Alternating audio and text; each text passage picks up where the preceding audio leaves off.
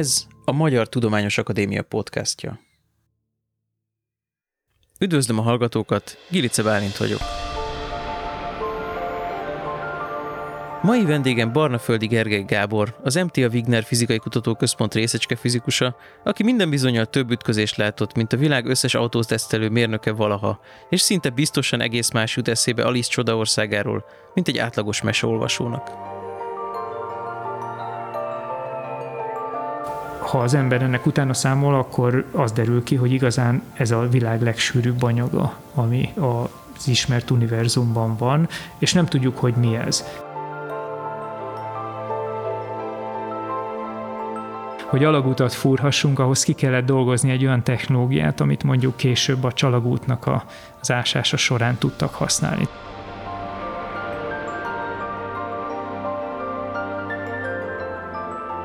A számítógépekben található, általában játékra használt grafikus kártyákat is meg lehet tanítani fizikára. Sőt, bizonyos esetekben sokkal jobb hatásfokkal dolgoznak, mint bizonyos számítógépes játékokban.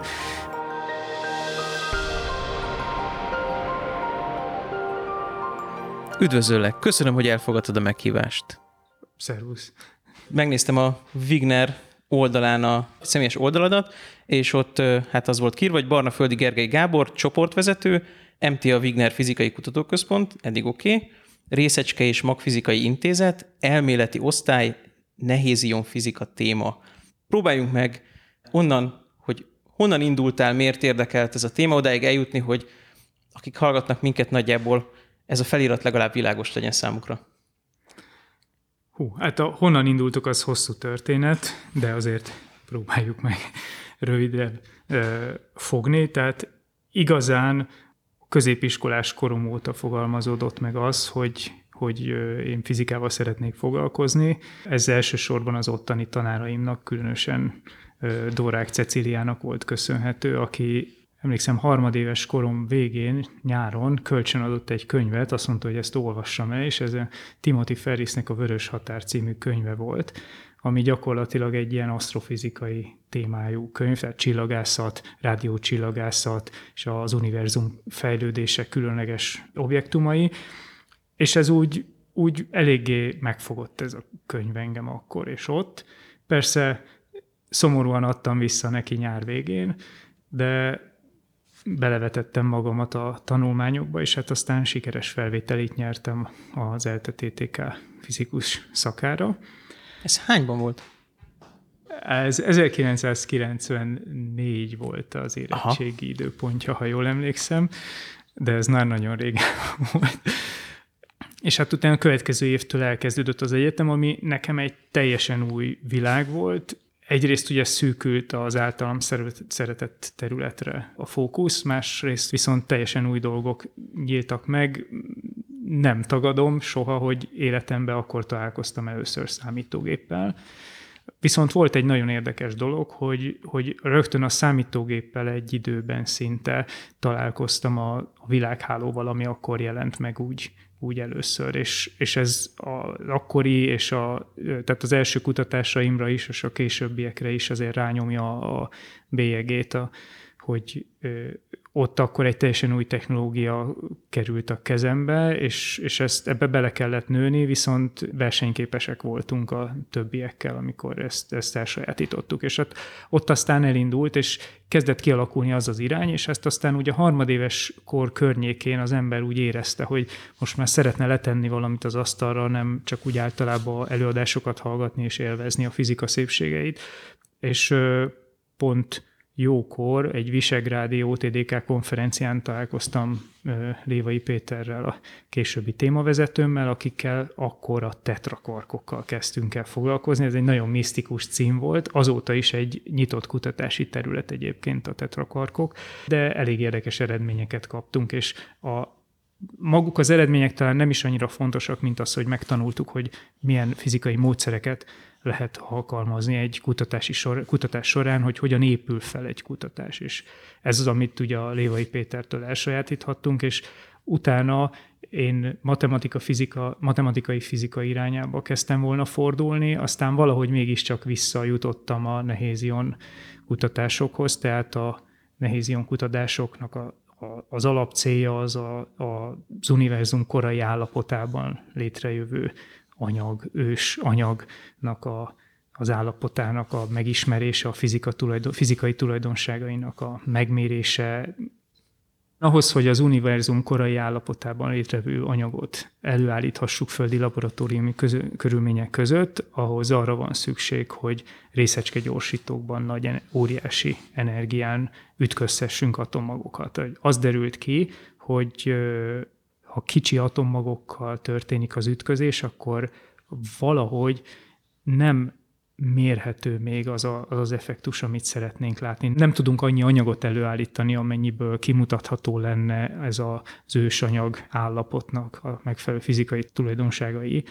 Viszont, hogyha nagy ionokat, tehát például ólom vagy aranyatommagokat ütköztetünk össze, akkor ezek a, ezek a vizsgálatok kiválóan elvégezhetőek. Ha van egy ilyen ütközés két ilyen nehéz ion között, akkor valahogy felszínre kerülnek ezek a, a protonokat és neutronokat alkotó kvarkok és gluonok. Jól értem-e, hogy ezeket vizsgáljátok? Igen, pontosan.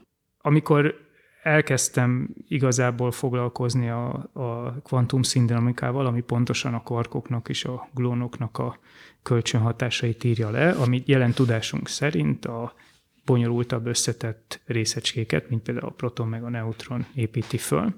Nos, hát ez a, a, a kutatásoknak a célja, az, az egy tisztán elméleti kutatás volt, ami arról szól, hogy a nagy energiájú ütközések, amik akkoriban a cernben és a Brookhaveni részecske gyorsítóban a relativisztikus nehéz ion ütköztetőbe zajlottak, a, ott kapott eredményekben vajon láthatóvá válik-e az univerzum ősanyaga. Akkoriban nem voltak még elég precíz számolások arra, hogy ezt el lehessen végezni, és mi kidolgoztunk egy modellt, ami először a mesterképzésben kapott diplomám, majd később a doktori, tehát a, a PhD témám lett. Közben volt egy kicsike kitérő, hogy miután engem, ahogy korábban mondtam, mindig is érdekelt az univerzumnak a fejlődése. Noha így is az univerzum ősanyagával foglalkozik az ember, de hogy, hogy ma hol tartunk. Képbe került a nagyon sűrű maganyagállapot, ami jelen pillanatban kompakt csillagokba jelenhet meg, és akkor így a Lévai Péterrel és a Lukács Bélával együtt egy, egy ilyen asztrofizikai irány is lezajlott, olyannyira, hogy ebből igazából egy ilyen, ebből is egy master lett. Tehát fizikus csillagászként végeztem az eltén, mind a két ö, témát eléggé körbejárva. Utána maga a PhD munkám az, az ugyan a nehéz ion fizikára fókuszált, és a kvantumszíndinamika volt a középpontban, azonban megmaradt a másik szál, és érdekes módon itt az utóbbi öt-tíz évben az a, ez a szál is nagyon megerősödött, tehát a kompakt csillagok vizsgálata. Látszólag ugye ez ég és föld, hogy hogyan kapcsolódik össze a földi gyorsítókban előállítható univerzum ősanyaga, ami valaha tizenhárom egész hat milliárd évvel ezelőtt létezett, és aztán azóta fejlődik akár a mai állapotokba, és a, tulajdonképpen a csillagok életének végállapotában megjelenő neutroncsillagok, vagy még extrémebb objektumok, mint kvarkcsillag, vagy strange, vagy különös csillagok, hogy ez hogyan ér össze, hát ezek csak látszólag távoli dolgok, ez mind-mind ugyanannak az erősen kölcsönható anyagnak a különböző állapotai. Ahogyha gondolunk egy pohár vízre, annak is a hétköznapi életünkben is vannak olyan különböző halmazállapotai, amit különböző módon használunk, például a jeget a italunkba tesszük, vagy a gőzzel csinálunk valami teát, vagy ilyesmi. Tehát a folyadék, a, a gőz és a, a szilárd halmazállapota is jelen van a hétköznapi életünkben, a, egy hétköznapi anyagnak, a víznek. Hát egy nagy energiás fizikával foglalkozó kutató életében az erősen kölcsönható anyag különböző fázisai is ugyanígy ott lehetnek. Mondhatjuk így, hogy akkor mondjuk gyakorlatilag amit a fizikai kémiában vizsgálnak, az mondjuk lényegében az elektrostatikus kölcsönhatásnak a fizikája, ha lehet ezt így mondani, ott az a domináns, nem? Hát ha ezt nem hallja egy kémikus, akkor igen. És akkor, akkor ti, pedig, ti pedig az erős kölcsönhatással? Tehát... Ahol gyakorlatilag a, a szín, szín, színes kölcsönhatás, a kvantumszín dinamika, mint elméleti modell által leírt kölcsönhatása az, amit szeretnénk megoldani. Ez egy sokkal összetettebb kölcsönhatás, mint a Coulomb kölcsönhatás, majd talán beszélhetünk is róla, hogy miért. Minden esetre igazából ugyanannak az anyagnak a különböző állapotait vizsgáljuk. Na most engem valahogy mindig a a kihívásos része érdekelt ennek, tehát olyan tartományoknak a vizsgálata, olyan állapotoknak az elemzése, amiben valami újdonság van, ahol olyan matematikai, numerikus, számítógépes technológiákat lehet alkalmazni, amivel áttörést lehet esetleg elérni. Hát ez vagy sikerül, vagy nem, hát a kutatói élet az ilyen, de a próbálkozást azt, azt mindenképpen értékeli a tudományos közösség. És hogy képzeljük el itt egyébként a matematikát, tehát hogy papíron számoltok elméleti egyenleteket, vagy, vagy számítógépes szimulációk vannak, tehát hogy mi, mi ennek a, az egésznek a matematikai nehézsége, vagy, a, vagy, vagy milyen nehézsége van ennek igazán? Hát a, a, a gyors válasz az, hogy is. Tehát igazából, igazából amikor a, az ember, a, tehát a Ez a, ez a nyelvezet, a, az erős kölcsönhatás leíró kvantumszíndinamika, ez egy nagyon jól működő modell a hétköznapokban, amikor az ember olyan fázistartományokban használja ezt, ahol jól működik. Ilyen egyébként pont az egyik kutatási terület, a, a magas hőmérsékletű ütközések során létrejött maganyag vizsgálata, ott eléggé jól alkalmazhatóak a részecskeütközésben keletkező részecskéknek a, a számolására az úgynevezett perturbatív kvantumszíndinamika. Ezt most, bocsánat, csak megint kicsit lefordítva, ha jól értem, akkor itt arról van szó, hogy mondjuk a víznek is vannak különböző fázisai, és például a gőzfázissal valószínűleg elég könnyű számolni, mert jó esetben az egy, az egy ideális gáz, ugye? Hát az egy erős tolás, de, de, de mondjuk igen. Tehát, Tehát jó, más, bizonyos más... közelítésben tekinthető Aha. az általunk vizsgált anyag egy, egy jó, matematikailag relatíve jól kezelhető problémának. Viszont uh-huh. a fázisdiagramnak más tartományai az, az, az abszolút nem így viselkedik, és ennek oka abban rejlik, hogy, hogy maga az erős kölcsönhatás az egy nagyon összetett dolog. Aha. Az egyik érdekessége, hogy a, amíg általában a, a, a kölcsönhatások olyanok, hogyha belegondolunk akár mondjuk például a legegyszerűbb a Coulomb vagy a gravitációs kölcsönhatás, hogy van valami távolságfüggő erőhatás, és ott van egy ilyen csatolási állandó, ami első közelítésben tényleg egy ilyen csatolási állandó, amivel beszorozzuk a, a, a kölcsönhatást. Tehát, tehát vegyünk két, két adott testet valamilyen uh-huh. kölcsönhatással, és tudjuk, hogy igazából, ha, ha ezek rögzít, rögzítjük, hogy ez ekkora, ez akkora, vagy ilyen a töltése, olyan a töltése a két objektumnak, és tudjuk, hogy milyen távol vannak egymástól, akkor egy, egy arányosságon keresztül meg tudjuk mondani, hogy, hogy mekkora erő hat mondjuk a két testre. Az erős kölcsönhatás esetében ez nem így van. Ott, ott függeni fog a kölcsönhatás erősségétől, a kölcsönhatás környezetétől az, hogy mennyire erősen fognak kölcsönhatni. Tehát az a, az, az állandó, ami a Coulomb vagy a gravitációs esetében egy, egy állandó mennyiség, az itt egy változó mennyiség lesz, és függeni fog attól, hogy milyen intenzív a kölcsönhatás. Aha.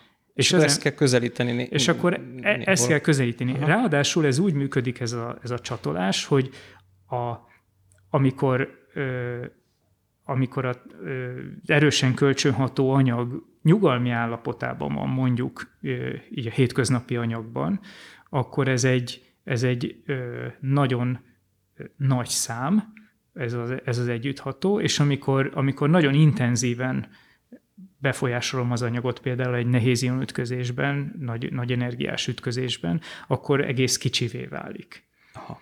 És ez azért lesz érdekes, mert a, a, a fizikának az egyik legalapvetőbb módszere az úgynevezett perturbációs számítás, ez tudom, nagyon misztikusan hangzik, de igazán arról van szó, hogy, hogy van, egy, van egy egyenlet, amit nem tudok exaktul megoldani, és akkor elkezdem sorba fejteni, hogy közelítem először egy, egy konstanssal, aztán egy lineáris taggal, aztán esetleg valami parabolával, és így megyek tovább, ahogy a függvény összetettsége az megköveteli.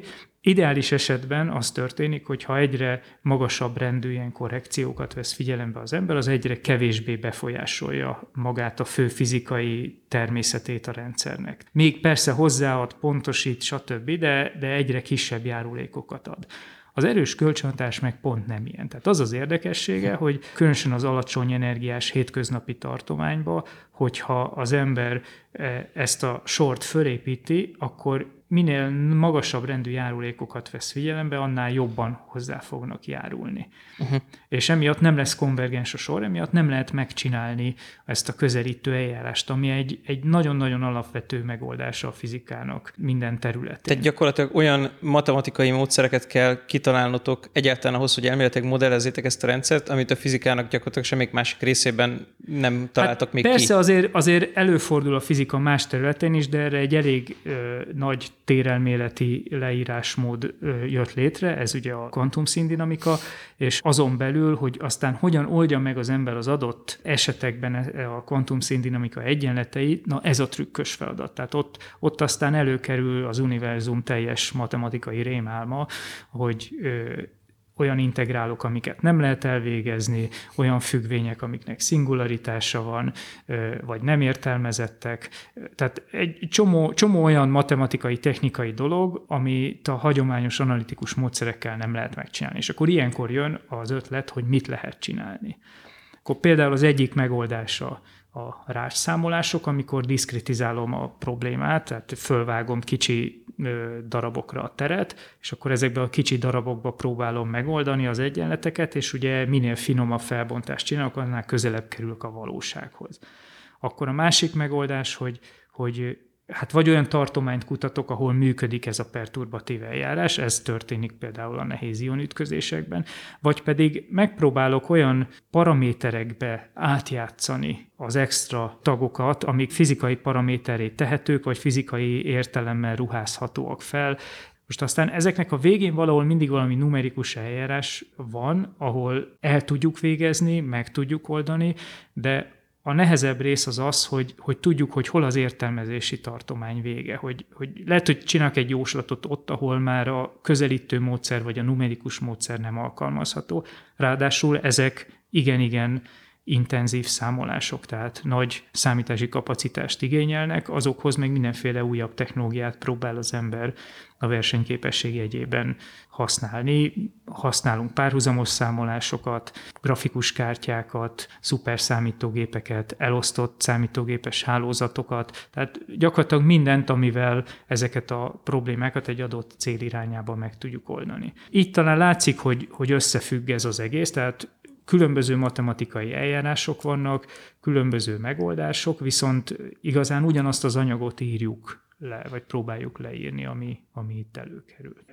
Ha jól értem, akkor azokkal a részecskékkel, amik erősen hatnak kölcsön, tehát az atommagot fölépítő részecskékkel, ezekkel gyakorlatban egy gyorsítóban tudtok találkozni. Az eddig felsorolt kutatások, azok jó részt elméleti kutatások, akár a nehéz ionütközések, ahol az egyik kutatási terület, amivel évekig foglalkoztam, és jelenleg is foglalkozom, az az, hogy, hogy hogyan történik egy relatíve kicsi rendszernek a nagyon pontos leírása, például proton-proton vagy proton-atommag ütközik, és abban hogyan keletkeznek a részecskék, és hogy az így keletkező részecskéknek a fajtája, a egymáshoz viszonyított arányuk hogyan változik meg akkor, amikor egy összetettebb komplex rendszerbe megyek át, ahol már nem csak az erős kölcsönhatás önmaga játszik, hanem mindenféle másodlagos kollektív effektus is megjelenik. Pont ezek a kollektív effektusok, amik az erősen kölcsönható anyagnak az univerzum korai állapotában létrejövő fázisába, az úgynevezett kvargulomplazmába jelennek meg. Tehát a kérdés az az, hogy elő tudjuk-e idézni a kvargulomplazmát, ezt nagy energiás részecske gyorsítókban meg tudjuk csinálni, majd utána az általa okozott effektusokat le tudjuk-e választani egy olyan háttéren, ami egy kisebb atomok ütközésekor nem feltétlenül jelenik meg. Egyébként most pont ez az egyik legértekesebb része ennek, hogy annyira pontosak lettek a mérések, hogy már úgy tűnik, hogy látunk ilyen kollektív jelenségeket sokkal kisebb atommagok ütközésekor is. Még visszatérve a kvark-gluon plazmára, valamennyit talán a hallgatók tudnak a plazmáról, tehát amit hagyományos értelemben plazmának mondanak. Ha jól tudom, akkor annak az a lehet talán a definíciója, hogy amikor akkor a hőmérsékletre kerül egy anyag, hogy, a, hogy az atommagok meg az elektronok azok már szabadon mozognak, tehát hogy nem fogja be a, az atommag az elektront, Ez az a plazma, vagy egy ilyenfajta plazma az, ami például a napban van. Plazma állapotnak egy olyan termalizált, és így ez, ez a fő hangsúly, ezen van a fő hangsúly, hogy egy termalizált állapot, ami egy, egy definiált, jól definiált, átlagos energiával jellemezhető, ezt nevezzük hőmérsékletnek mondjuk, és az, hogy ebben a ha valamilyen kötött állapotok felbomlanak, és egy ilyen kvázi szabadon mozgó, de mégis koherens rendszert alkotnak. Uh-huh. Ez, ez lehet talán a pontosabb megnevezés, és igazából, ha visszamegyünk a beszélgetés elejére, tehát az erősen kölcsönható anyagnak a relatíve kis sűrűségű, azonban nagyon magas hőmérsékletű tartománya, ami egy nagy energiás ütközésben ö, létrejön, például két nagy atommag ütközésekor, és ugyanez az, ami az ősanyagként jelen volt az univerzumban korábban.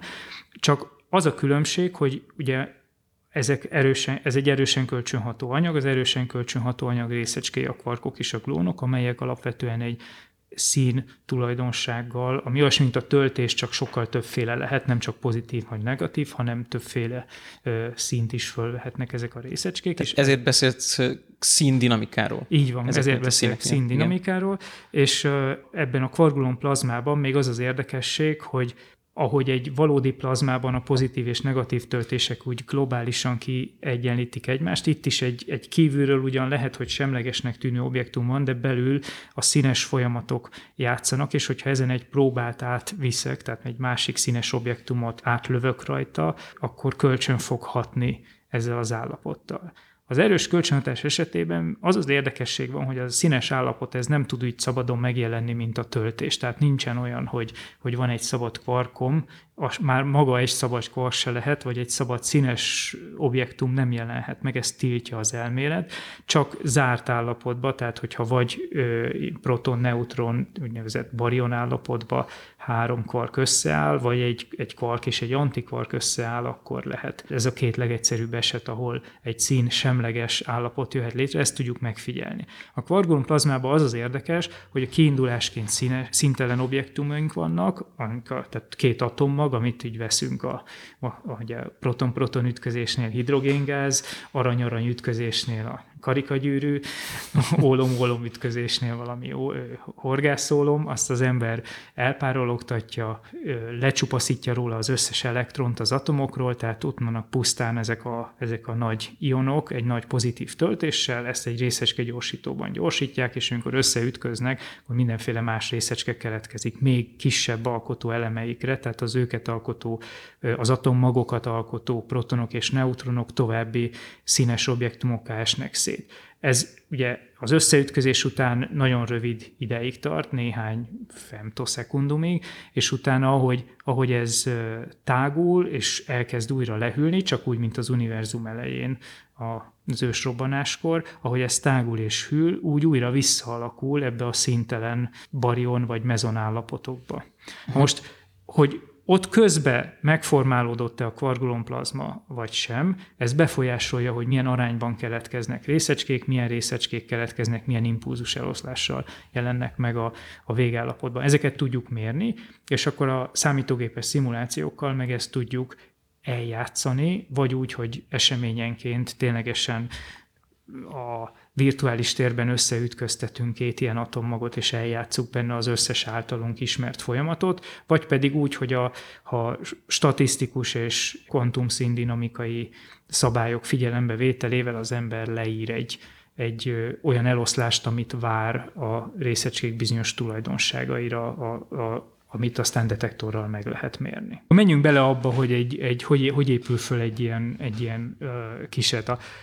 Teljesen visszamenve a legegyszerűbbhez, amit talán nagyon sokan hallottak, a Rutherford-féle szórás. Ott ugye volt egy forrásom, ami alfa részecskék forrása volt, misztikusan hangzó dolog, igazából kétszeresen ionizált héliumról van szó, amik valamilyen sugárforrásból jönnek. És akkor ennek az útjába került egy nagyon vékony aranyfólia. Tulajdonképpen ez egy, ez egy hélium-arany ütközés, ahol a a héliumok azok jöttek, mint egy nyaláb ebből a forrásból, ami általában valami nagy alfasugárzó dolog volt, egy hatalmas doboz, ólomdobozba, és egy kicsi luk volt rajta, és így formálódott a nyaláb. És akkor ott volt egy nagyon vékony aranyfólia, amin aztán az ütközések megtörténtek, és akkor az óra, a, a, a kijövő szóródó részecskéknek a térbeli eloszlásából lehetett megállapítani azt, hogy az atomnak már pedig van atommagja, és akkor ez volt a az akkori nagy felfedezés. Tulajdonképpen most nagyon hasonló kísérletek folynak, csak annyi a különbség, hogy az energia tartománya az még nagyobb, illetve most már nem egy ilyen fix céltárgyunk van, mint ebbe a kísérletbe az aranyfólia, ami fixen ott volt valahol, és bombáztam egy nyalábbal. Manapság is vannak ilyen jellegű kísérletek, de egyre elterjedtebb az úgynevezett ütköző nyalábos kísérletek, amikor valamilyen nagy gyűrűbe, vagy egy lineáris gyorsítóba az ember felgyorsítja a két atommagot, és valahol egymással szembe ütköznek. Tehát most már mind a kettő mozog, és a teljes energiája az abban a tömegközépponti rendszerben, ahol a maga a detektor van, ott következik be. Ahol ezek összeütköznek, ott a nyaláb csőbe, ezt hívják vertex pontnak, azaz a pont, ahol összeütközik a, a két atommag, és ugyanúgy, mint egy frontális ütközésnél, ugye, hogyha ha nem frontális az ütközés, akkor általában a két jármű utána elfordul, meg szanaszét csavarodik, ha frontális az ütközés, akkor az összes energia, ami a mozgásból jött, az belső energiává alakul, tehát óriási kár keletkezik, darabjaira, darabjaira esik a, az anyag, és ami, miután ez egy, egy tömegközépponti rendszerben van, a két oldalról azonos energiával jönnek be a részecskék, ezért gyakorlatilag az erre merőleges síkban jön ki az összes másodlagosan vagy elsőlegesen keletkező részecske. Most ez könnyű olyan szempontból egy henger alakú detektorszerkezetet erre fölépíteni, amik ilyen hagymahéj szerkezeti, hagymahéj szerkezetét követő, egyre növekvő sugarú hengerek felületére vannak az érzékeny. Koncentrikus hengerek. Koncentrikus hengerekre vannak a, a a, a detektáló elemek felszerelve. Most ilyen szempontból, ahogy egy részecskeből, a vertexpontból a ö, ütköző nyaláb síkjára merőlegesen elindul kifelé, úgy átdöfi ezeket a detektor ö, rétegeket, és minden egyes detektor rétegen ö, hagy valamilyen nyomot. Ezek uh-huh. nem valódi nyomok, tehát nem nyúgat ki a detektor, hanem, hanem ö, a, rögtön egy elektronikus jellé alakult, gyakorlatilag úgy is mondhatnám, ezek az óriás detektorok nagyon sokszor hasonlíthatóak egy, egy több ö, biliárd megapixeles kamerához, tehát ennek minden négyzetcentimétere, a belső tartományokban né, minden ö, mikrométere, négyzetmikrométere egy érzékeny ö, terület. Ha ott átmegy egy részecske, akkor az egy információt ad arról, hogy, hogy hol. Miután tudjuk, hogy ennek a helye hol van, az adott detektornak pontosan tudjuk, hogy hol van a helye, így térben fel tudjuk építeni a részecske pályáját.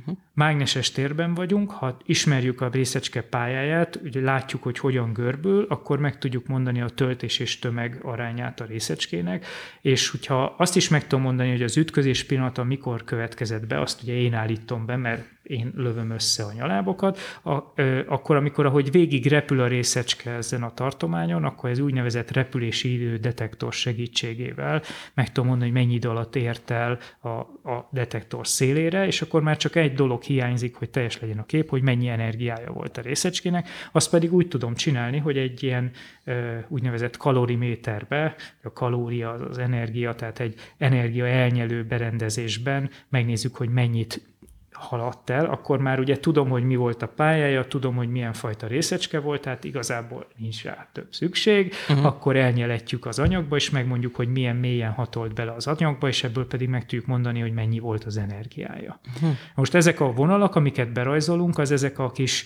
ö, hát ebbe a fényképes analógiába gondolva, vagy, fény, vagy, vagy fotós analógiába gondolkodva, ahogy, ahogy a pixelek megszólaltak a detektorban, ezeket mind-mind látom, és ezekre a pontokra pályát illesztek, természetesen, hát ugye nem minden pontban, tehát nem tetszőleges térpontban tudom megmérni, csak azokban a pontokban, amik érzékenyek, azokra pályát illesztek, megnézem, hogy ez egy jó pálya-e. Tehát, hogy egy, tehát elég precízet, ténylegesen tartozhat valódi részecskéhez, akkor ezen, ez, ha megvan, akkor ezt megillesztem, utána megnézem, hogy hol kell becsapódnia, ott megmérem, hogy mennyi idő alatt tette meg ezt az utat, megmérem az energiáját, és ezzel tulajdonképpen megvan egy darab adat. Na most egy nehéz, egy, egy proton-proton ütközésben, tehát a legegyszerűbb ö, hadronos ütközésben, ott körülbelül olyan, olyan száz és ezer darab ö, részecske jön ki egy, egyetlen egy ütközésből. Egy atommag-atommag ütközésben ott, ott egymillió, tízmillió ilyen vonal jelenik meg hirtelen, uh-huh. és ezeket, a, ha ténylegesen szeretném megismerni a, a, a a lezajló folyamatokat, akkor minél többet el kell kapni belőle. Ez egy hatalmas nagy feladat, tehát ez egy, ez egy jól beégett fénykép a, a fényképes analógiában, mert nagyon-nagyon sok részecskének az adatát kell. És ugye hát nem az történt, régebben ugye az történt, hogy a, az ember ütköztetett valamit, utána megmérte, és utána számolgatott, és, és jött a következő. Itt most gyakorlatilag ötven kilohertzen jönnek az adatok, és, és nem tudunk várni, tehát a következő, mire kettőt, kettőt pillantunk, már jön a következő ütközés. És tehát másodpercenként ötven ezer atommagpár ütközik. Így van. Jó esetben ezekből jó sok, az tényleg frontális lesz. Így van. Tehát van, vannak közöttük olyanok is, amik, amik selejtnek. Igen, azt nem úgy csináljuk, hogy úgy lőjük össze, hogy frontális legyen, hanem mindenhogy összelőjük őket, aha. és utána leválogatjuk, hogy hogyan ütköztek össze. Aha, és aha. erre van, van elegendő statisztika. Aha, aha, aha. Na most igazából a nagy hadronütköztető, amely ugye kétezer-nyolcban indult, aztán utána rögtön lett egy balesete, és akkor egy év leállás után kétezer-tizenkilencben újraindult, és onnantól kezdve gyakorlatilag a tavalyi év decemberéig meg, hosszabb megállások nélkül a mérési ütemeket folytatta. Ez, ez a baleset volt, ez a mókus, vagy nem tudom mi ez? Nem, nem, nem. nem. Ez a... a amikor az egyik szupravezető mágnes az kvencselt, és ezért felforrt a, a folyékony hélium a szupravezetőben, és egy gőzgépként kirobbantotta a gyűrűt lent a, a föld alatt. Aha. Ez egy ö, nagyon szenzitív berendezés, és, és ö, hát ott ilyen milli-mikroohmok számítanak. Aha.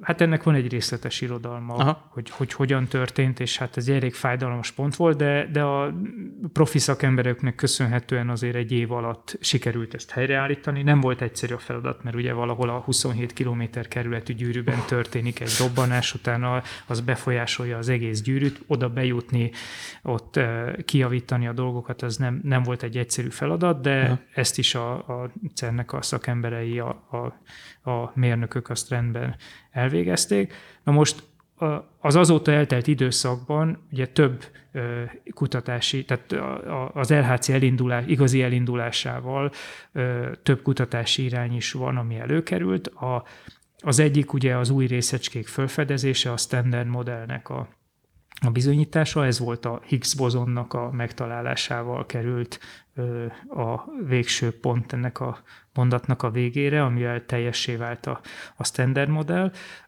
Emellett viszont párhuzamosan, folyamatosan folynak azok a kutatások, amik nem egy-egy részecskének a tulajdonságait vizsgálják, mint például a Higgs bozon esete, hanem a sok részecske, mint például a korgulonplazmának a kollektív tulajdonságait. Ez egyfajta termodinamika már, nem?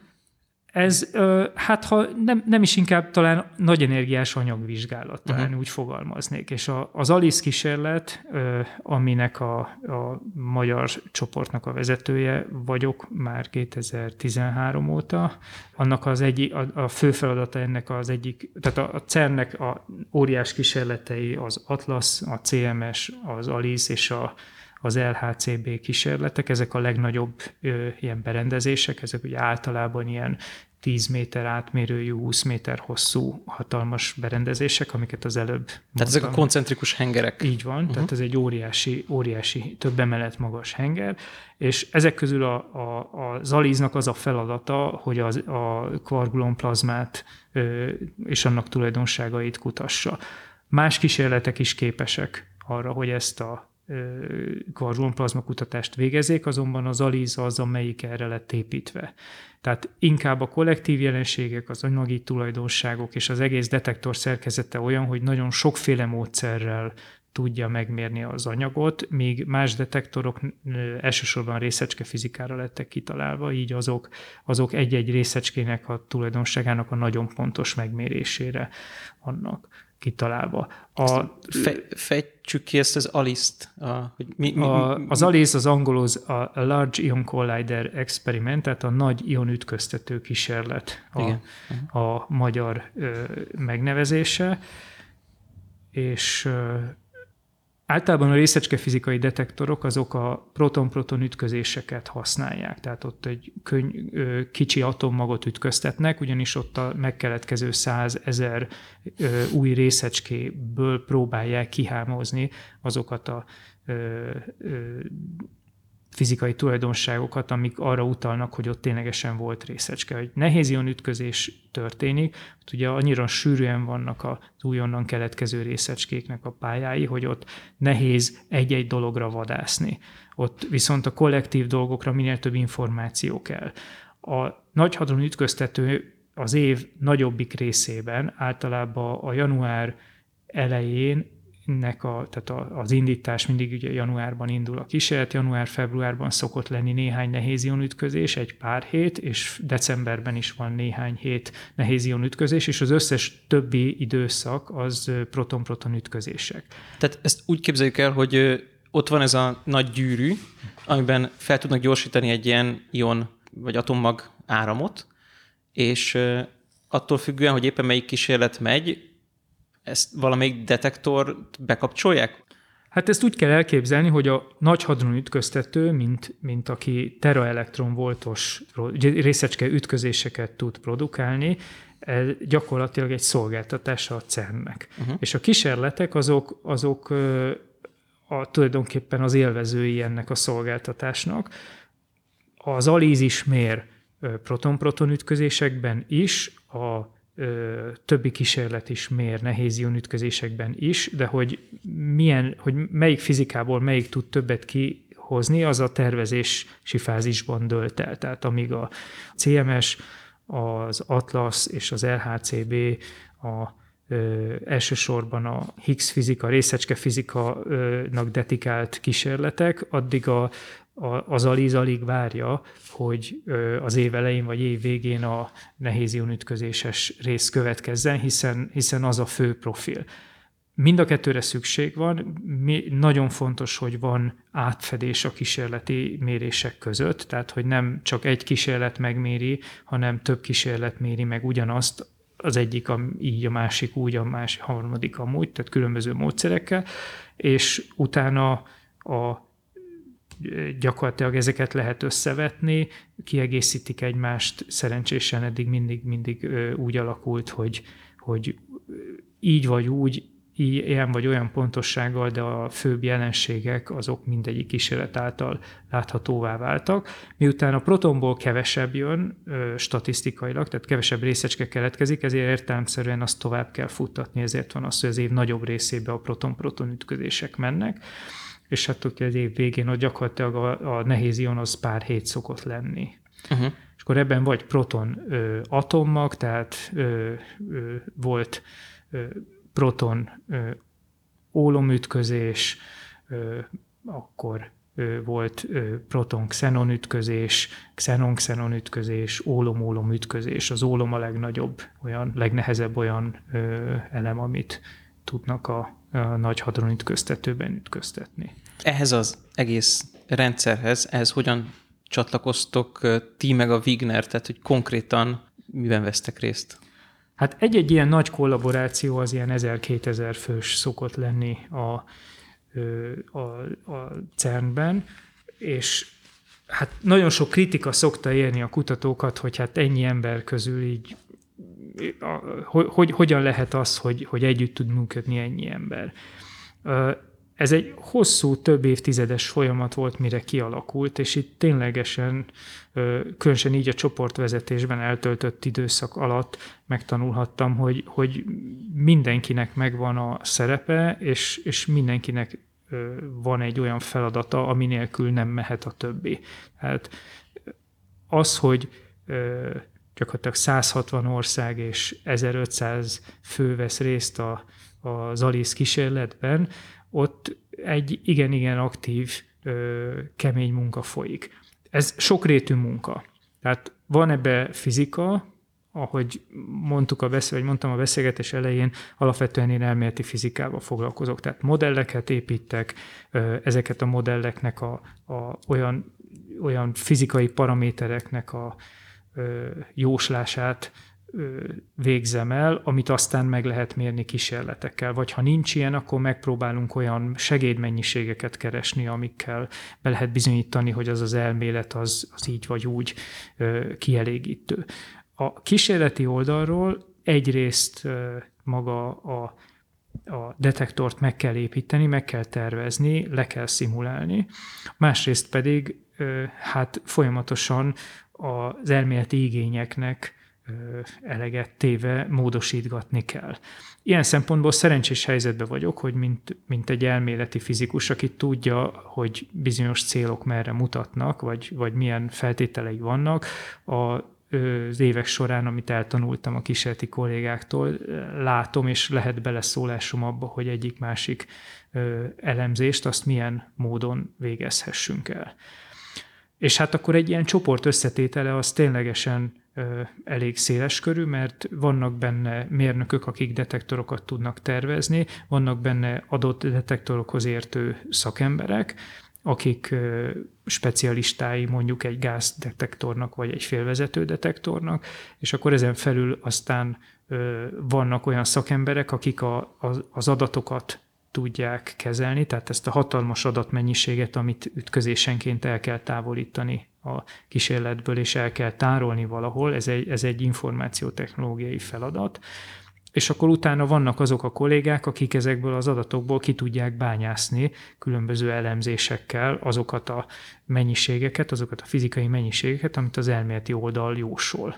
Uh-huh. Ez egy gyönyörű dolog, és ezt a részét nagyon élvezem a munkámnak, hogy, hogy hát ha nem is értek minden részhez, mert természetesen az ember nem ér minden részhez, de a, a körülöttem lévő szakemberektől nagyon sokat lehet tanulni, és, és hát ha nem is látom, de érzem azt, hogy az egyes lépésekben ö, mik a kritikus pontok, és akkor az ember ugye egy ilyen örök egyezkedés során, folyamatos diszkusziók alatt jut el arra, hogy, hogy hogyan lehet mondjuk az elméleti modellen csavarni, hogy egy olyan mennyiséget ö, jósoljunk, ami kísérletileg jobban mérhető, amihez nem kell nagyon átalakítani a detektort, hanem egy, egy, csak egy kisebb trükköt bevenni, ami egyrészt anyagilag is kevesebb lesz, másrészt nem kell annyira megpiszkálni a detektort. Aztán vannak nagy változtatások is, és igazából ez történik most, és talán, talán ez az egyik érdekes apropója a mostani beszélgetésnek, hogy tavaly decemberben leállt a Nagy Hadronütköztető, most két évig nem működik. Ilyenkor arra gondolhatna az adófizető, hogy hát akkor most, akkor, akkor nem csinálnak semmit a fizikusok. Nem, a fizikusok évek óta tervezik, hogy a leállás alatt ö, a, ö, mind a gyorsító berendezést, és miután két évig nem fog működni, ezért a detektorokat is van lehetőség fejleszteni. És ez egy hosszú, több éves folyamatnak az eredménye, ami így a mindennapjainkat ö, fűszerezi ö, ezekben a ö, pillanatokban is. Tehát a Nagy Hadronütköztető nek a, az időegység alatt bekövetkező ütközéseink a számát meg tudjuk növelni.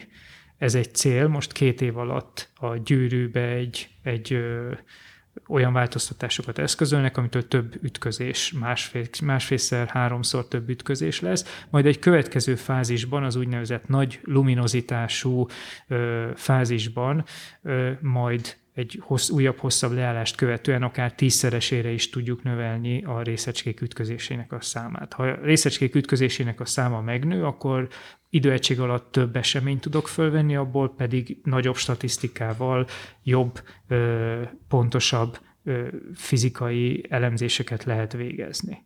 És ezeket az adatokat, ezeket tudjuk kezelni? Tehát, hogy ezeket ö, tudjuk kezelni, persze.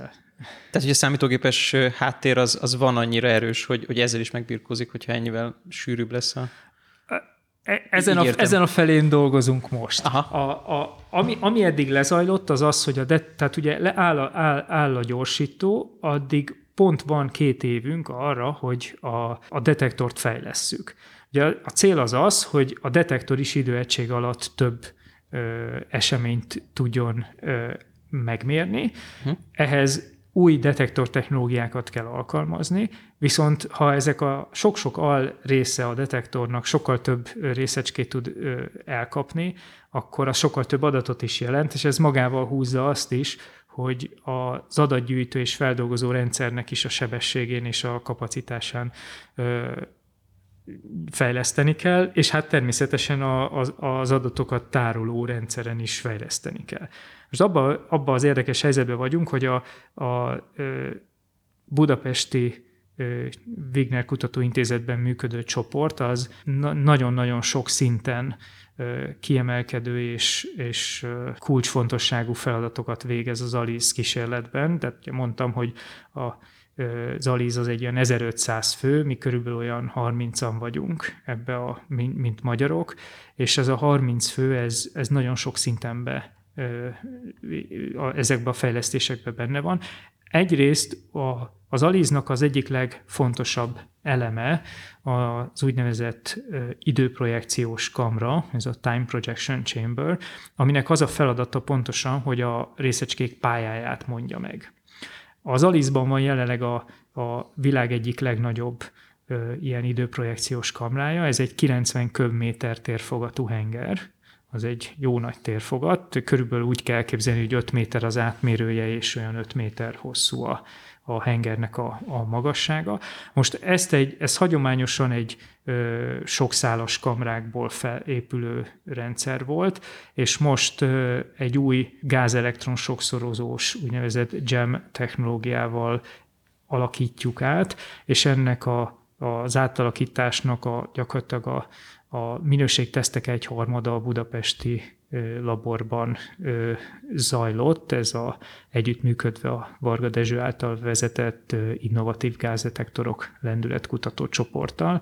Nekik megvan a szakértelme ennek, és megvannak a, a megfelelő berendezések is hozzá. Ez egy, ez egy óriási munka volt, ami, ami gyakorlatilag tavaly szeptember végére fejeződött be. Két éven keresztül minden héten érkezett egy ilyen hatalmas ablakméretű detektorberendezés a világ különböző tájairól, ezt ott mi egy, egy hét alatt letisztítottuk, különböző méréseket, teszteket végeztünk el rajta, majd utána csomagolva tovább küldtük a cernbe.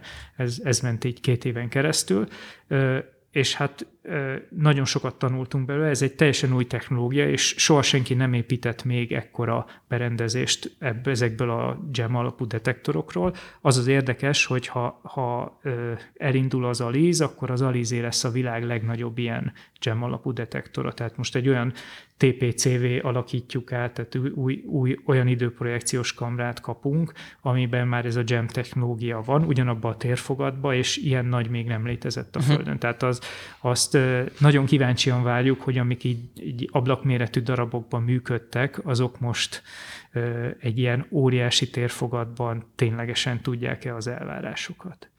A csoport másik fele a, azzal foglalkozik, szintén detektorfejlesztéssel, hogy a ahol az ütközések megtörténnek a vertexpontban, ott, ott nagyon rövid távolságokon, néhány tíz centiméteren ö, indulnak el ugye a, a, a részecskéink, azok már úgy mérhető részecskék, tehát ott már, már véget ér a, a színes állapot, és itt egy félvezetőkből felépülő, hihetetlen nagy felbontású, négyzetmikrométeres felbontású úgynevezett uh, szilikon pixel detektorokból uh, épül fel egy szintén ilyen hengeres szerkezetű belső nyomkövető rendszer.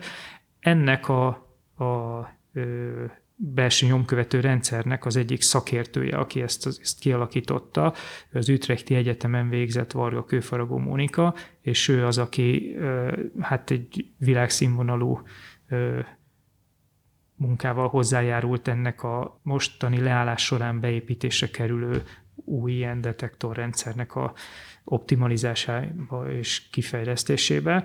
Ő most a budapesti csoport ö, tagja szintén. És hát tehát ez az, ami a, a, a detektorfejlesztés. Most a, az érdekes helyzet az az, hogy a, az Aliz detektor adatgyűjtő rendszere az egy magyar termék. Ezt sokan nem is tudják, amikor látogatók érkeznek, és megnézik a hatalmas berendezést, akkor mindig azt szoktam mondani, hogy kérdezik, hogy mi, mi ebből a magyar. Az ember általában mindig, ugye a belső detektor részek, mint például most az időprojekciós kamra, az takarva van, mert a hagymahéz szerkezetnél a külsőbb rétegek azok, azok eltakarják. És hát az ember úgy mondja, hogy hát ott belül van kilencven köbméter, és az, az, az egy magyar hozzájárulás volt. De az Alice esetében kicsit érdekesebb a dolog, miután magyar tervezésű és magyar kivitelezésű volt az adatgyűjtő rendszer, teljes egészében az, ered, az eredeti adatgyűjtő rendszer, azt szoktam mondani, hogy nincsen olyan bit információ, ami a magyarok nélkül kijöhetne az Alice kísérletből, és ezzel nagyon nem lövök mellé. Az az érdekes, hogy ezt ugye kilencvenhat környékén tervezték meg az Alice kísérletet, ezerkilencszázkilencvenhatban.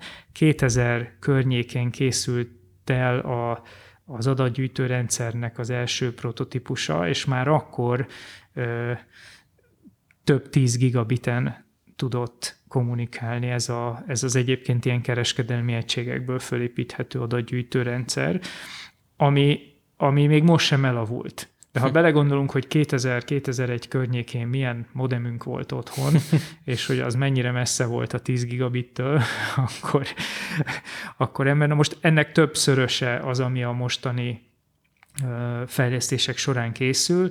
Itt most mi a koordinátori és a tervező szerepben vagyunk benne, tehát ebben a, a, a nagy leállás alatt, ami most zajlik ebben a két évben, igazából már a tömeggyártása folyik azoknak az általunk tervezett kártyáknak, amik bekerülnek és gyorsabb az Alice detektorba, és gyorsabbak lesznek, mint a korábbiak. Sajnos erre itthoni támogatást nem sikerült kapni, ez egy, egy elég nagy projekt, egyébként egy kétmillió svájci frankos projekt, viszont volt olyan ország, aki a gyártást azt meg tudja finanszírozni, és akkor hát nálunk volt a, a, az anyagi, nálunk volt a, a, a szaktudás és a tervezési hozzájárulás, és a gyártás az viszont most jelenleg más országban zajlik le. De arra mindenképpen nagyon büszkék vagyunk, hogy ez a projekt gyakorlatilag a mi koordinálásunkkal zajlik, és hát nagyon reméljük, hogy sikeres lesz úgy, hogy nem a mi kezünkben van a tömeggyártása ezeknek a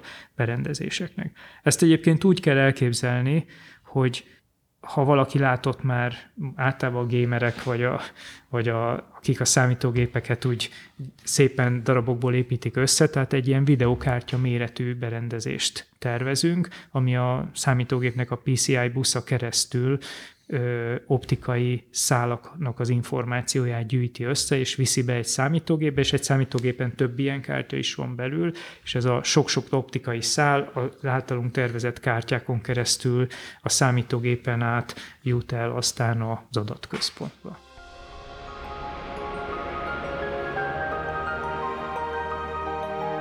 A beszélgetéshez háttérinformációk, jegyzetek és hivatkozások elérhetők az mta.hu per podcast címen.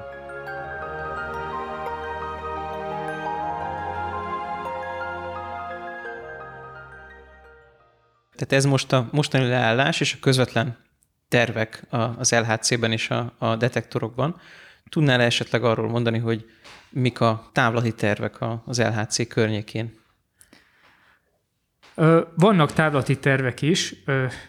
Most egyébként, tehát ahogy mondtam a, valahogy a beszélgetés közepén, hogy, hogy abban a vicces helyzetben vagyunk, hogy minden nap történik valami. Néhány nappal ezelőtt került kiemelésre a, az időprojekciós kamrának a hatalmas hengere, és akkor azt most a kollégáim kint a cernben elkezdték letisztítani, és szedik szét, és építik be az új elemeket. Tehát ez, ez egy, persze ez egy több hónapos folyamat lesz, de, de Ez zajlik az egyik oldalon. A másik oldalon küzdünk azzal, hogy ezeket az általunk tervezett kártyáknak az első tesztjei, az első néhány prototípusnak a tesztje az megvan.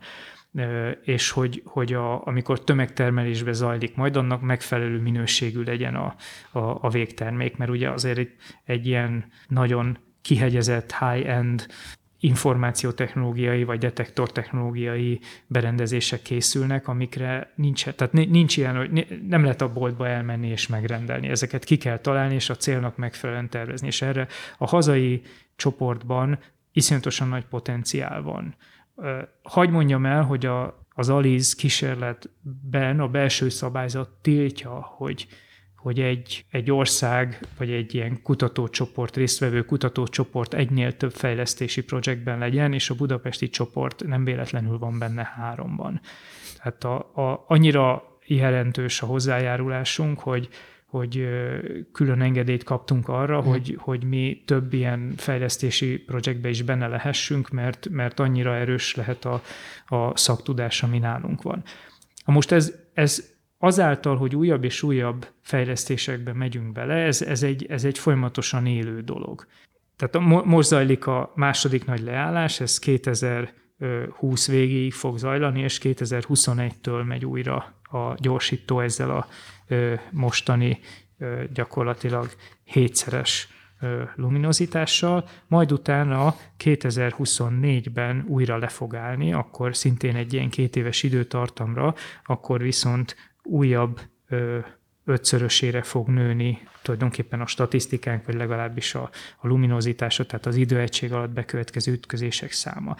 És hát a tervek szerint lesznek ö, gyakorlatilag ö, későbbi leállások is, és a nagy hadron ütköztető az ezzel a ö, megnövelt luminozitású fázisában is tovább dolgozik, és a tervek szerint akár a kétezer-harmincas évek közepéig is, is el fog menni, és az ehhez kapcsolódó detektorok, hogyha megfelelő fejlesztésekkel tudják követni a megnövekedett luminozitást, akkor egy folyamatos fejlesztési programot adnak a kutatóknak.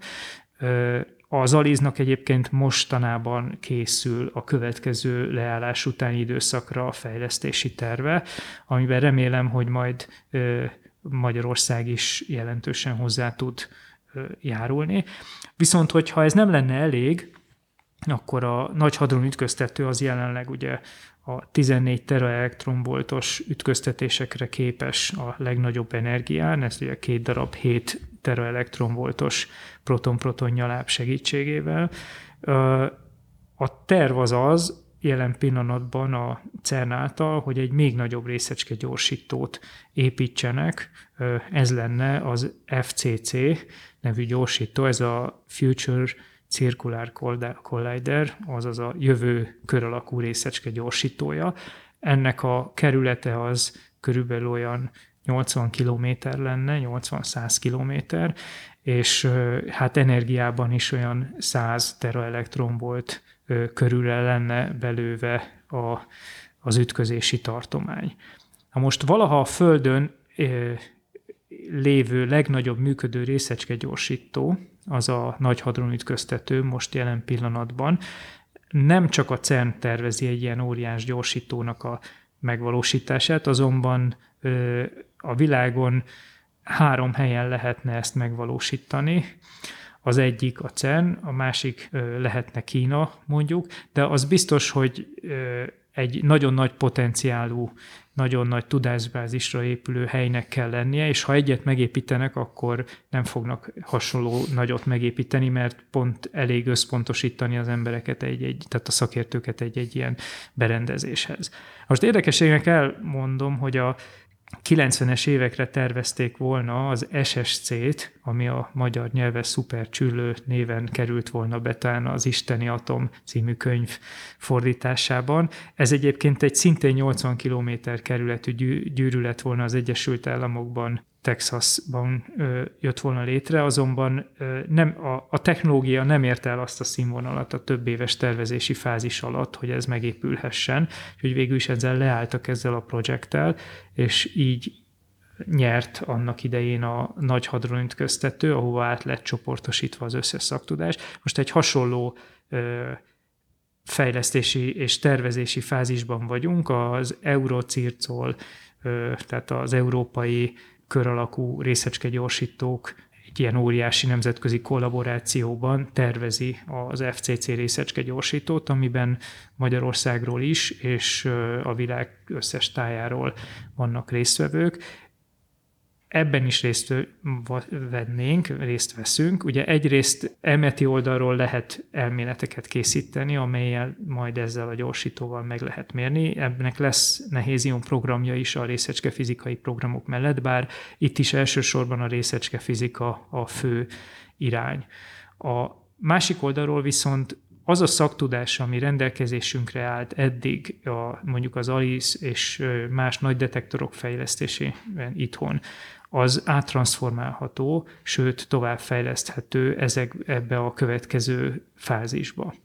És nagyon érdekes, hogy a, az egyik kollégám, a Barna Dániel, az, aki például a nagy, nagyon erős szupravezető mágnesek tervezésében most nemzetközi sikereket ért el, és emiatt ő az egyik alap fejlesztője ennek az új kutatási projektnek. Ugye ahhoz, hogy ilyen nagy gyorsítót tudjunk csinálni, ahhoz nagyon erős szupravezető mágnesekre lenne szükség, meg ezeknek a, a fókuszáló mágnesekre, különböző ö, ö, magnetooptikai berendezésekre, és ennek ő szakértőjévé vált itt az évek alatt, és most gyakorlatilag az ef cé cé fejlesztésbe különböző tervezéseket folytatnak.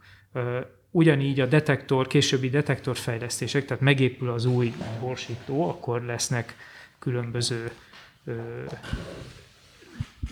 új detektorberendezések, amik hez kell az új technológia, a napra kész tudás. És ez annyira különleges tudás, és annyira, annyira egyedi, hogy csak azok tudják ezt, ezzel felvenni a versenyt, akik évtizedek óta ebben benne vannak, és hát a budapesti csoport, nem csak az ALIS csoport, hanem más hazai csoportok, mint a cé em es berendezéshez tartozó kutatók is ezekben nagyon magas színvonalon részt tudnak venni. Tehát hozzá tud járulni Magyarország, ha megkapja a megfelelő támogatottságot.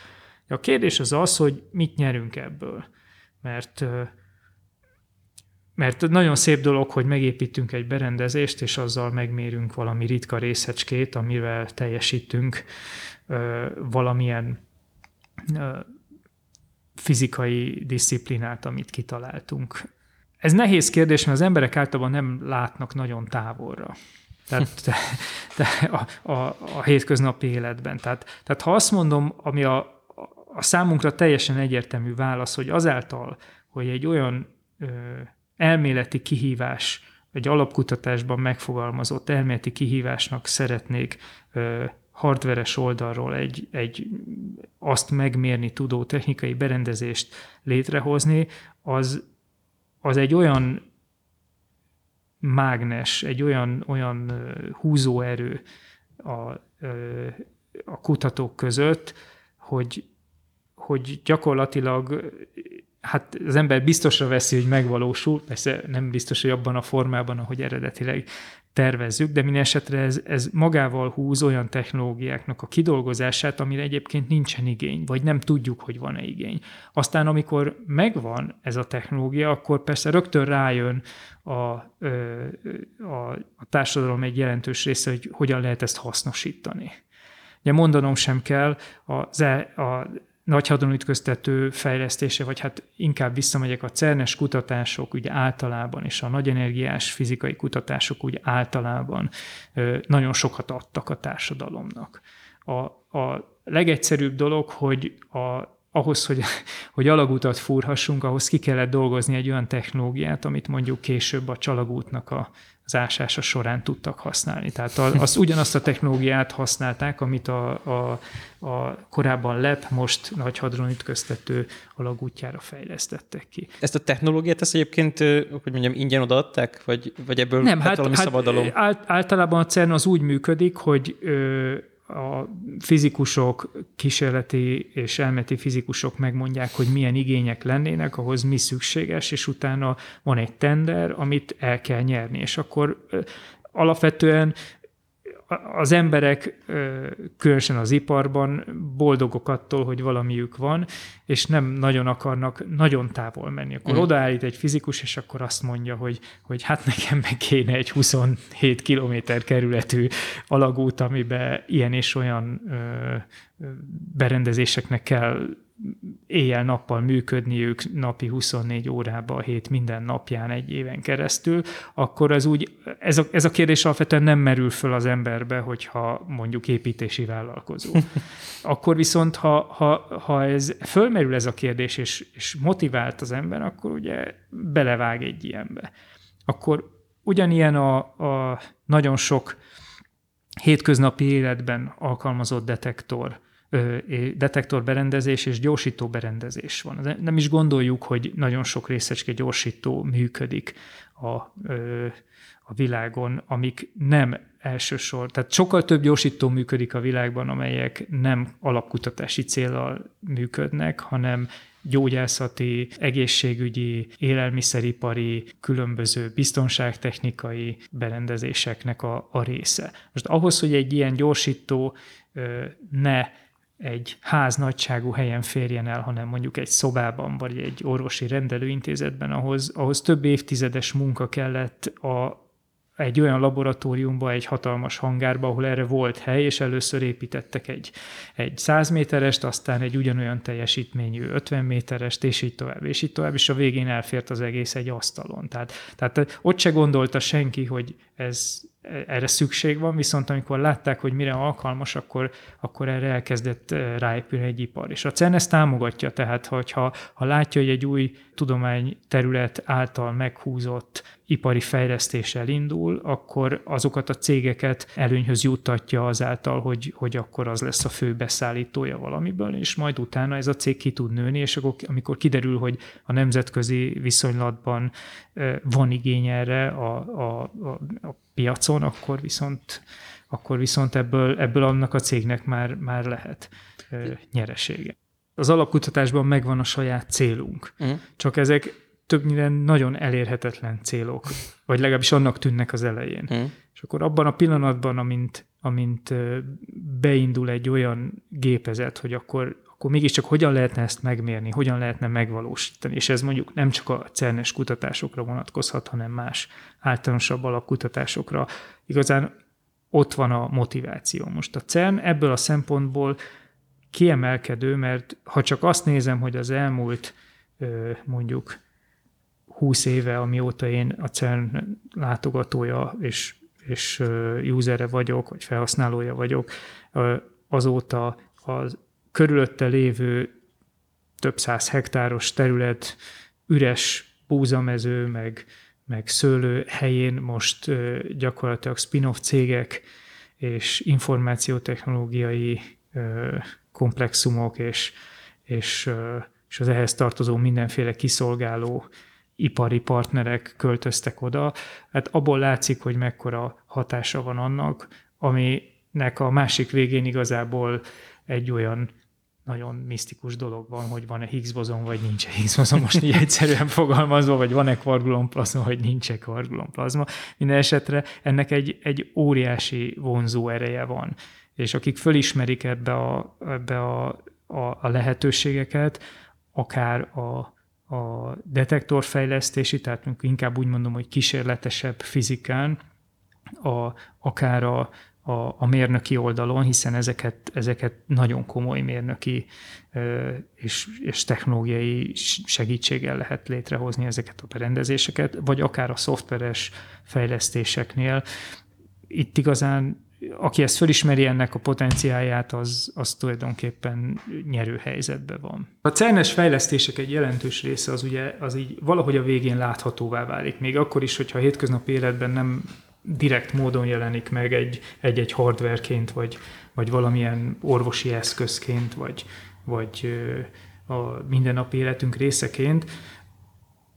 Talán, talán mégiscsak az ember például nem szokott arra gondolni, hogy a szoftver, amit használ a mindennapokban, az egy, az egy, az egy szellemi termék, ami, ami bonyolult módon ö, valamilyen hardveren, ami lehet akár egy mobiltelefon, vagy lehet akár egy, egy okos óra, vagy bármi. Tehát azt valakinek egyszer meg kellett írnia, ki kellett fejlesztenie. És, és a, a jelen kutatásaink során ehhez is nagyon erőteljesen kötődünk, és itt is elég jó eredményeket értünk el.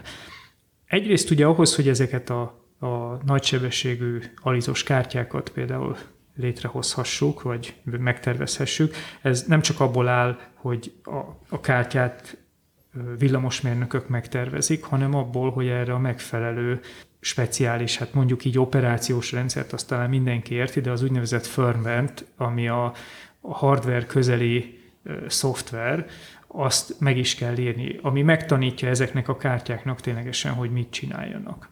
Na most, hogy hogy milyen fajta hardveres technológiát és milyen fajta ilyen szoftveres megoldásokat kell alkalmaznunk, ezt mindig az adott fizikai, vagy, vagy kísérleti, vagy elméleti fizikai esetben optimalizáljuk.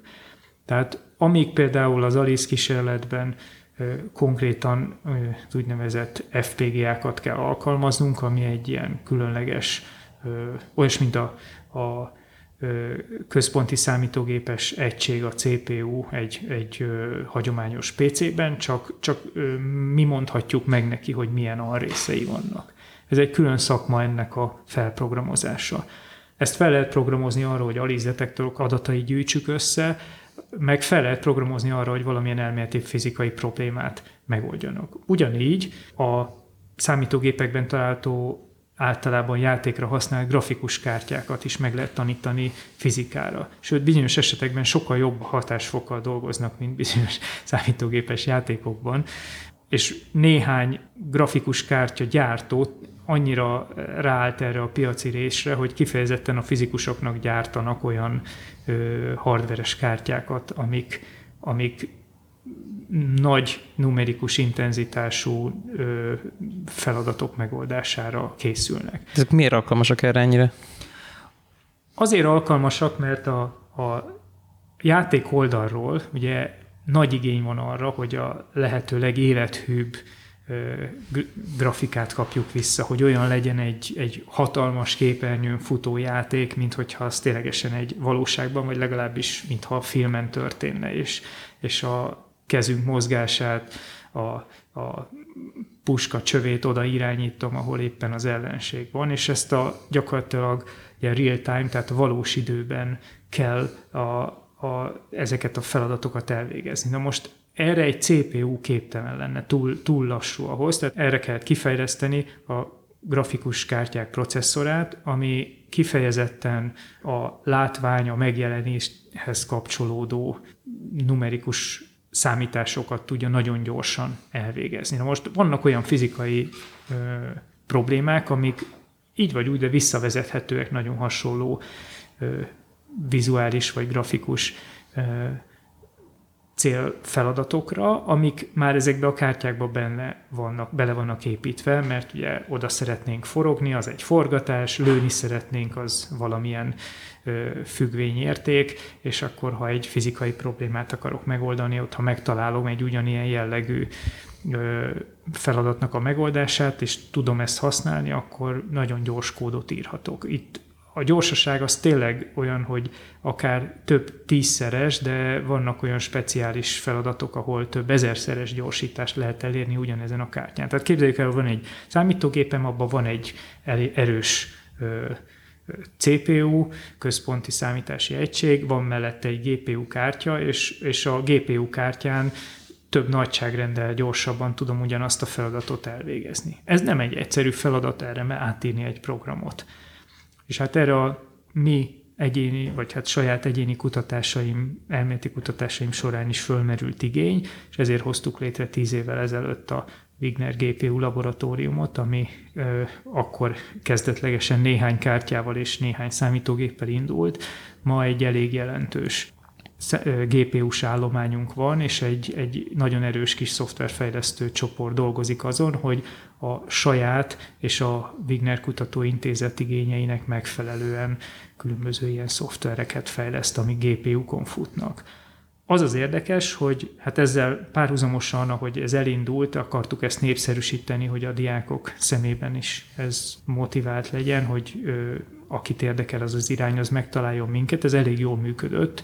Az elmúlt tíz évben több diák is végzett nálunk, sőt, ipari partnerek is megtaláltak, akikkel komoly szakmai kapcsolat épült ki ez alatt az időszak alatt, akiknél kölcsönösen speciális hardverekre, speciális technológiákat fejlesztünk, azok alapján, amiket tanultunk a, a fizikai problémák megoldása során. De a diákokat kifejezetten ezen a, ezzel a gamer vonallal csábítottátok, vagy? Uh, nem, érdekes módon nem. Érdekes módon a, a diákok azok hallották ezt a technológiát, vagy tőlünk az általunk szervezett diákeseményeken, vagy továbbképzéseken, vagy pedig máshol a világban, és hát ez egy nagy kihívás a gé pé u programozás. Az általában azt szokták mondani, hogy körülbelül tízszer tovább tart egy, egy gé pé u-s vagy ef pé gé á-s szoftvernek a kifejlesztése, mint egy, mint egy hagyományos szoftver kifejlesztése, mert annyira oda kell figyelni a hardware tulajdon, speciális tulajdonságaira, hogy sokkal több,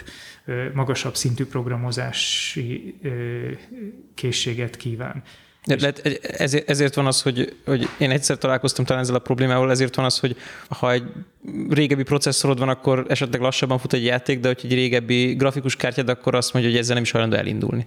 Hát igen, egyszerűen olyan dolgokat kíván meg, amik, amik ö, ö, amik jelen pillanatban már elérhetőek a grafikus kártyán, van rá egy célhardware a, a beleépítve a, a gé pé u chipbe, és akkor az még nem létezett, és anélkül iszonyatosan lassú és szaggatott és élvezhetetlen lenne a játék. Uh-huh.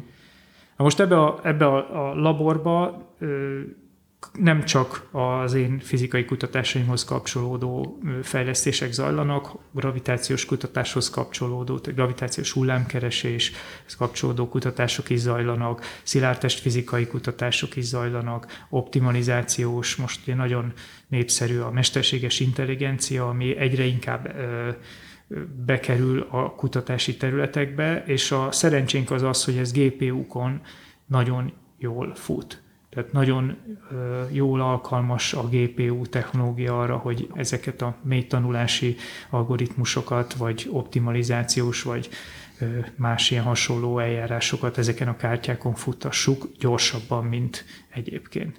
A világ egyébként erre megy, tehát azok, a, a, a, aki most úgy gondolja, hogy, hogy ő nem tudja, és, és nem is látott még soha gé pé u-t, lehet, hogy a, a, az autójába a sávtartó elektronika az egy ugyanilyen chip alapján dolgozik, és, és ez mondja meg, hogy most lassítson vagy gyorsítson az autó az autópályán.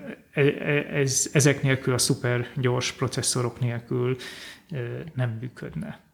És a kvantum számítógépre arra vártok? Hát a kvantum számítógépre várunk, de az, az jelen pillanatban még nincsen olyan állapotban, hogy tetszőlegesen bonyolult fizikai rendszereknek a megoldására használjuk. Vannak olyan fizikai modellek, amik amik, vagy olyan fizikai problémák, amiknek a megoldását azt ö, már most meg lehet csinálni kvantumszámítógépen, de egy általános használatra még nincsen kvantumszámítógép. Aztán lehet, hogy holnap lesz belőle egy cikk a Nature-ben. Van egy ilyen mondás, hogyha a repülőnek a fekete dobozát olyan anyagból készítik, ami semmilyen lezuhanáskor nem sérül meg, akkor miért nem csinálják ilyen nagyobb az egész repülőt? Tehát, hogy a, azt mondod, hogy a gé pé u-k azok ennyivel gyorsabbak, mint a, mint a hagyományos processzorok, hogy akkor ugye miért nem csinálják ebből a hagyományos processzort? Ez egy, egyébként egy nagyon-nagyon jó kérdés. Sose kérdezték. Igazából két dolog van, tehát a, ha, ha az ember igazi gamer, aki én nem vagyok, akkor két fő gyártó van jelen pillanatban, a zöldek és a pirosak, akik, akik egymással ö, versenyezve egyre jobb és jobb ö, gé pé u kártyákat ö, készítenek. Mindegyiknek megvan egy kicsit a, a jobbik oldala az egyik vagy másik irányba, és ö, pont emiatt érdekes a dolog. Ők egymással is versenyeznek, és a, a játékírók is ö, versenyeznek azzal, hogy egyik vagy a másik ö, típusú kártyán, vagy akár mind a kettőn minél optimálisabban fusson. De ezek igazából célhardverek, amiknek az a feladatuk, hogy hát vagy egy ö, szórakoztató ö, játékot élvezhető virtuális világot biztosítsanak az ember számára, vagy pedig egy adott ö, matematikai feladatot megoldjanak. De ezt nem általános célú eszközök, és pont ez a varázslat benne. Tehát a, és tulajdonképpen hadd mondjam el, hogy a, a Wigner gépű laboratóriumnak az egyik fő sikere az az, hogy egy ö, specifikusan ez a, ezt a fajta technológiát és tudásbázist ezt, ezt évek óta ö, magas szinten tudjuk tartani. Ugyanis nem az a kincs, hogy vagy nem csak az a kincs, hogy tudunk gé pé út programozni, hanem, hanem az a kincs, hogy meg tudjuk mondani, hogy érdemes egy problémát átírni. A saját kutatási területemen is vannak olyan ö, számolások, amik nehezek, ö, akár adatintenzívek, akár numerikusan, tehát számítási intenzívek, de nem lehet. Tehát egy olyan szekvenciális, vagy egy olyan összetett fizikai ö, probléma csatolt differenciál egyenletrendszereket tartalmaz, amit, amit ma nem lehet gé pé úra effektíven átrakni. Meg lehet csinálni, rengeteg munkával, futna rajta, megtapsoljuk magunkat, de, de, de nem, nem, nem, nem ez a jó hardware eszköz erre a számolásra. A, nagyon sok megkeresést kapunk, akár cégektől is, hoznak egy problémát, ilyen-olyan optimalizáció, ilyen-olyan képfeldolgozás, kérdés, hogy, hogy ezt, ezt milyen gé pé ún csináljuk, és megmondjuk, hogy ezt nem gé pé ún kell csinálni, mert ez nem, nem arra való, vagy még nem érett a technológia. Tehát, tehát igazából ami, ami nálunk van, hogy tudjuk kezelni ezeket a feladatokat, és miután nagyon sok fizikai modellt ismerünk, nem az összeset, de elég sokat, és nagyon sok egy kaftafára megy, legalábbis a végén a numerikus számolások terén, meg tudjuk mondani, hogy érdemes ezzel foglalkozni.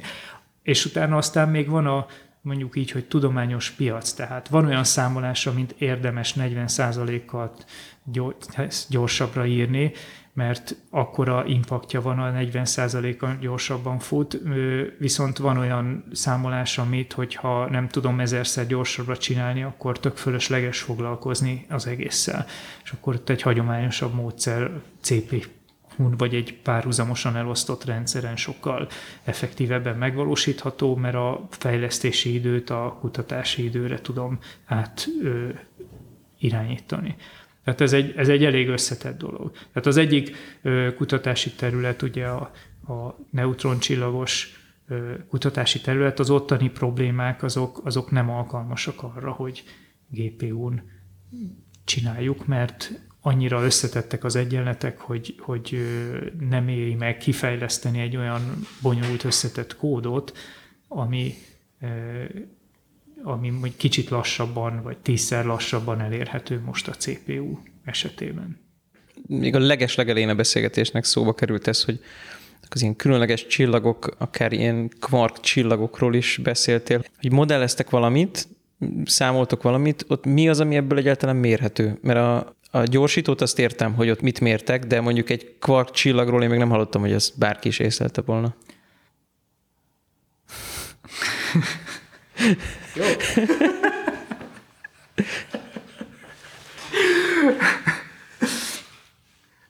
Igen, ezek az objektumok, amiket összefoglaló néven kompakt csillagoknak hívunk, ezek ö, különböző fizikai modellek keretében élnek és virulnak.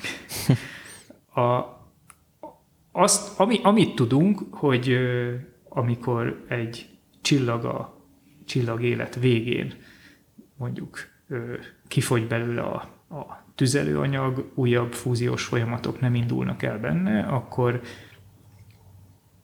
az szerint, hogy mekkora tömege volt, különböző végállapotai lesznek. Ha mondjuk egy ilyen egy nap tömegű, mint a mi napunk, és ez a sorsvára mi napunkra is, az szépen egy ilyen fehér törpe állapotba kerül a végén, és, és jó sokáig éldegél. Ha egy több naptömegű csillagról van szó, akkor ott általában a csillagélet végállapota egy felfúvódó vörös óriás állapot, ami után lehetséges, hogy a külső része a csillagnak ledobódik, és a maradék rész az összeomlik. Attól függően, hogy mennyi tömegű volt a kiindulási csillag.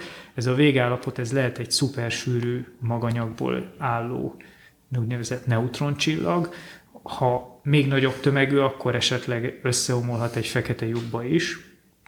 És a kérdés az az, hogy a számunkra, a, akik az erős kölcsönható anyagot vizsgálják, hogy ez a szupersűrű maganyag, ez, ez milyen állapotú, milyen állapot egyenlettel adható, meg mi a, mi, mi, milyen anyaga van. Ugye ez az erősen kölcsönható anyag fázis diagramjának a nagyon alacsony hőmérsékletű, tehát egy kihűlt hideg csillagról van szó, relatíve hideg csillagról van szó, de a kötési energiához viszonyítva ez a hőmérséklet, ez nulla hőmérsékletűnek tekinthető, tehát mondhatjuk azt, hogy egy olyan ö, térelméleti leírást kell adni, ahol nulla hőmérsékletű közelítésben egy szupersűrű anyagunk van. Uh-huh. És akkor ez a kérdés, a tudományterület nagy kérdése, hogy vajon mi van a belsejébe egy ilyen objektumnak. Meg lehet mérni ennek az objektumnak a tömegét, meg lehet mérni ennek az objektumnak a sugarát. A tömegét viszonylag pontosan meg lehet mérni, a sugarát azt, azt ö, nagy hibával, de azt is meg lehet mérni. Értem, most már kétezer-tizenhét. augusztus tizenhetedike óta neutroncsillagok összeolvadása során keletkezett gravitációs hullámokat is tudtunk rögzíteni, és ez is adhat egy, egy megkötést arra, hogy milyen állapot egyenlete van. Milyen, milyen anyag van egy ilyen csillagban. Ha ezeket az információkat összerakjuk, akkor ez az úgynevezett sokcsatornás asztrofizika korszakát adja, ami, ami a ö, sikeres gravitációs hullámdetektálás óta indult, tehát hogy akár elektromágneses hullámok, tehát rádióhullámok, röntgen, gamma tartományú megfigyelések, valamint a ö, gravitációs hullámok együttesen ugyanazokat a csillagászati objektumokat figyelik, és akkor ezek alapján próbálunk mindenféle tulajdonságát meghatározni annak az anyagnak. Most, hogy tudjuk, hogy milyen anyag van benne, ahhoz egy fizikai modellt kell csinálnunk. És ez a fizikai modell, ez egyrészt lehet egy egyszerű, sűrű maganyag, azt mondja az ember, hogy olyan ez, mint egy, egy jól összenyomott atommag, csak nem háromszáz nukleumból épül föl, tehát nem protonból és neutronból, ami összesen háromszáz, hanem mondjuk tíz az ötvenhatodikon darab mag van.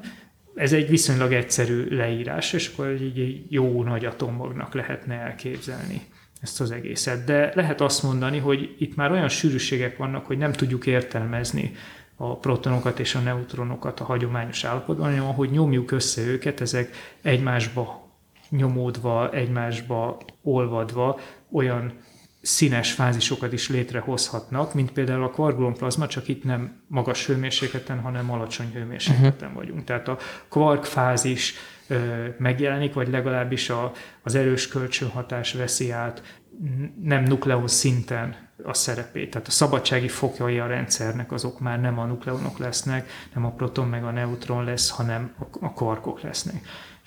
Ha egy ilyen modellt fölépít az ember, akkor lehet nagyon furcsa kompakt objektumokat létrehozni, olyanokat, amik azt akár tisztán kvarkból épülnek föl, vagy kvark van a, kvarkok vannak a belsejébe, és körülöttük egy hagyományos ilyen szupersűrű maganyag, vagy akár a maganyagnak különböző fázisai.